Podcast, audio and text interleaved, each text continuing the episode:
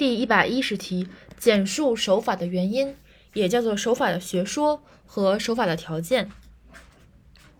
守法的原因其实应该是社会契约论、功利主义论、暴力威慑论和法律正当论四种。